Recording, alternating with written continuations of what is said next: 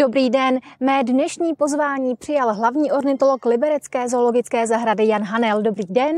Dobrý den. My víme, že vy jste byl před pár dny na pracovní cestě v zahraničí, byl jste konkrétně na Filipínách. Pojďme si říct, eh, co jste tam dělal, jaká byla náplň vaší práce?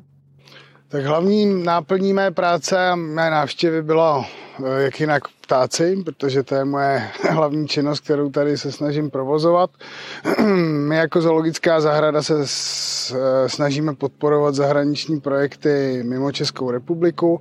Součástí je jeden projekt na Filipínách, je to eh, nezisková organizace, která se jmenuje Talarak která sídlí na ostrově Negros a působí tam, mají tam nějakou e, přírodní rezervaci, e, kde se snaží chránit původní, nebo už teda sekundární bohužel prales.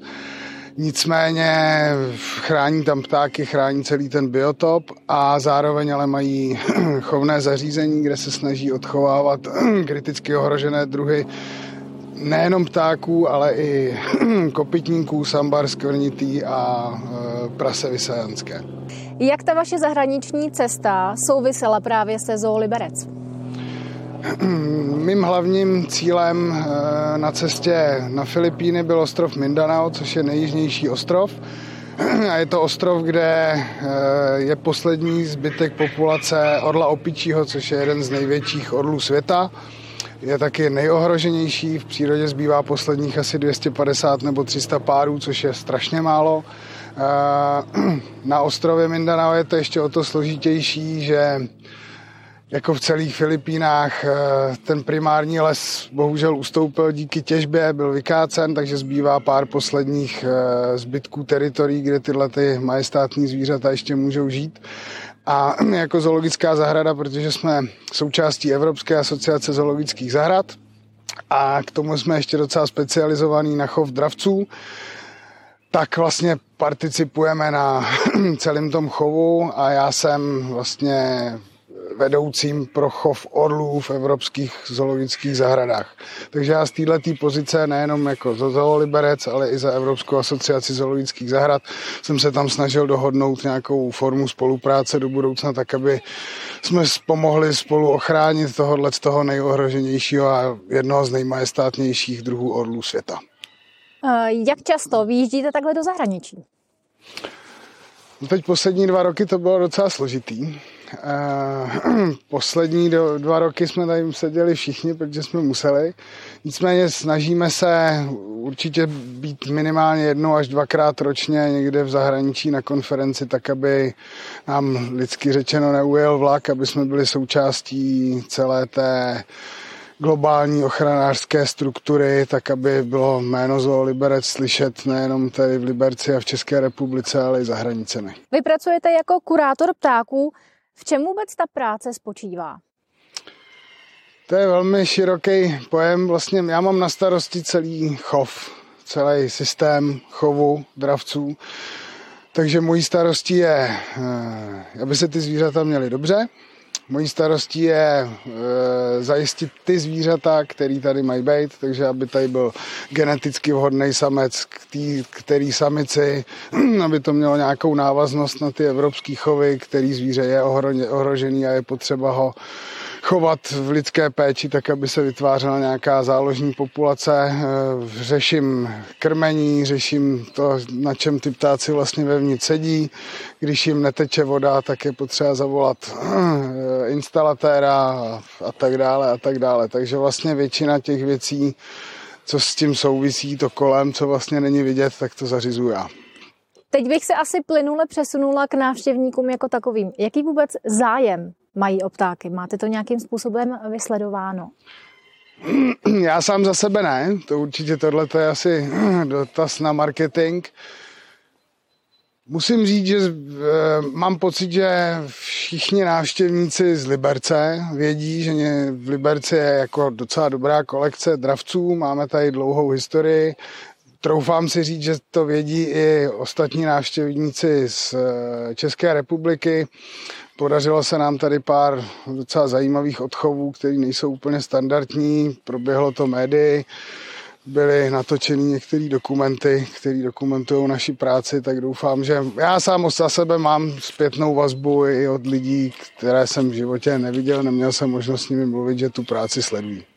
Tak aktuálně vám sedí na vejcích orlosupy bradatí, pokud to říkám správně. Eh, v jaké je to teďka fázi, v jakém stavu a kdy byste měli očekávat ta mláďata? Tak už, ne, už víme, že nebudeme očekávat. Bohužel se ani jedno ze třech vajec nevylíhlo. E, nicméně ptáci sedí, ne teda na svých vajíčkách, my eh, vajíčka vyměňujeme za podkladky, které máme vytištěné na 3D tiskárně, je to přesná kopie jejich původního vejce, takže vlastně ty ptáci nepoznají, že nesedí na svém vajíčku. A necháváme je sedět z toho důvodu, že je velmi, velmi pravděpodobné, že z nějaké jiné zahrady, kde se jim nepodaří podložit pod pár pod rodiče zpátky vylíhlé mládě, tak skončí tady v Liberci a budeme se snažit uh, zajistit to nejdůležitější a to je ten odchov těmi rodiči, protože jedině takové mládě se potom dá vypustit do přírody. Jak náročné je chovat ptáky tady v Liberci, kteří sem vlastně tak jakože nepatří? To je velmi náročné a my to právě moc neděláme. my tady máme ve, ve naprosté většině ptáky, kteří žijí, když už ne v našich zeměpisných šířkách a délkách, tím myslím jako střední Evropu, tak žijou v, žijí v podobných klimatických podmínkách. Asi nejexotičtějšího dravce, kterého tady máme, je dravec z Jižní Ameriky, Chimango horský, ale ten žije zase ve stejných podmínkách, jaké jsou tady, plus minus, eh, dokáže vydržet a ve své domovině zažívá tvrdou zimu a to je důvod, proč takovéto, takováto zvířata chováme. Prostě, aby se tady u nás měli docela dobře i z klimatického hlediska. Pojďme ještě říct divákům, jak jste se vlastně k ptákům dostal? To je docela dlouhá historie. Myslím si, že mě do toho e, kdysi našťouchal můj děda, který byl velký fanda e, dravců. Potom můj otec, který taky se mu dravci líbili, od malička mi ukazovali, co lítá na nebesích. No a pak jsem šel na vysokou školu, tam jsem se dostal k panu profesoru Šťastnému, což byl dlouholetý předseda e, Česko, České společnosti ornitologické, specialista na dravce, no a už, a už jsem ztracen. Na závěr mě ještě napadá poslední otázka. Máte nějakého ptáka doma nebo vám to stačí v práci? No mám, no. Já mám. to je jenom, že je mám v práci, ale mám je i doma. Chovám jestřáby lesní. Je to takový celoživotní uh, bych řekl, ne koníček, ale spíš obsese, protože jsem na Jestřáby lesní dělal i svoji dizertační práci a provází mě celý život. Tak přeci jenom chovat takového ptáka není jen tak, co to obnáší? No, tak nejdřív mu musíte udělat dobré podmínky, tak by měl vyhovující voliéru, protože jinak se bohužel ptáci chovat nedají, protože ptáci lítají, takže je potřeba je držet ve voliéře. A pak je potřeba jim vytvořit podmínky, tak aby nebyly rušeni nadměrně některými věcmi. Záleží strašně na tom, kterém chovaném druhu. Třeba ty jestřáby, o kterých se bavíme, to jsou velmi impulzivní zvířata, takže ty potřebují naprostý klid s minimálním přístupem e, návštěvníků, takže ty třeba nemáme v zoo v Liberci vůbec, protože tady bychom mě nemohli vůbec nikomu ukázat. Tak. A pak je potřeba je dobře nakrmit a to je jaký zásadní. Tak to byl hlavní ornitolog z Liberecké zoologické zahrady. Přeji vám příjemný zbytek dne a naviděnou za týden.